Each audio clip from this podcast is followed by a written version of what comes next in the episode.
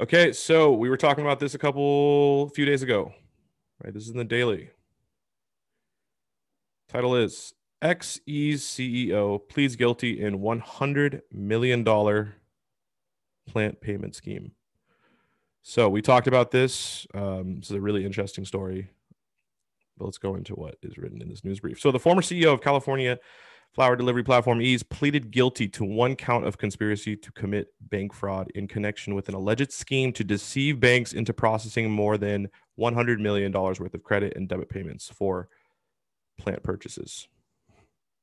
So James Patterson's plea, reported Friday by law three sixty dot com, comes a week before a scheduled March first conspiracy to bank fraud trial of a business of businessmen Ruben Weigand and Hamid uh, Akhavan in the Southern District of the New York federal court.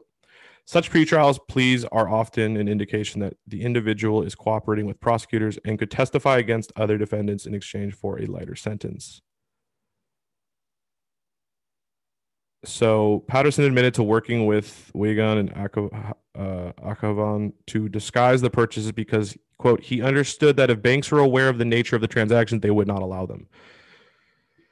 You know, and it's such a, this is such an interesting story to me, really, because, you know, in a lot of ways, you know, this is, this was definitely illegal. He shouldn't have done this, right? But the reason why he did it is because of how restrictive the banking laws are on flower businesses, right? Um, you can't, you don't have access to traditional banking, and, and that's a huge, huge, huge, uh, you know, uh, dis disabling uh, factor to, to any business, right? But it's to this whole industry.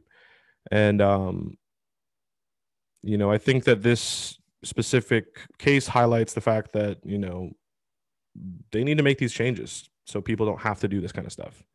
Now, he shouldn't have done this. I'm not saying he should have, but the fact is, like, no other, no other industry has to deal with this.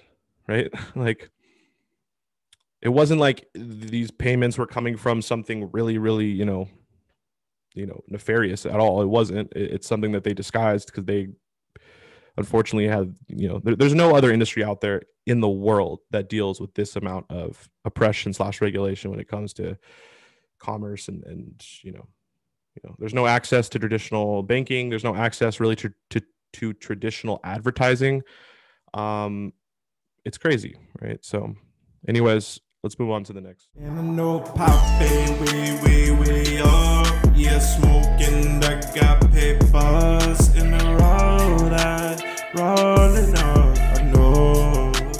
know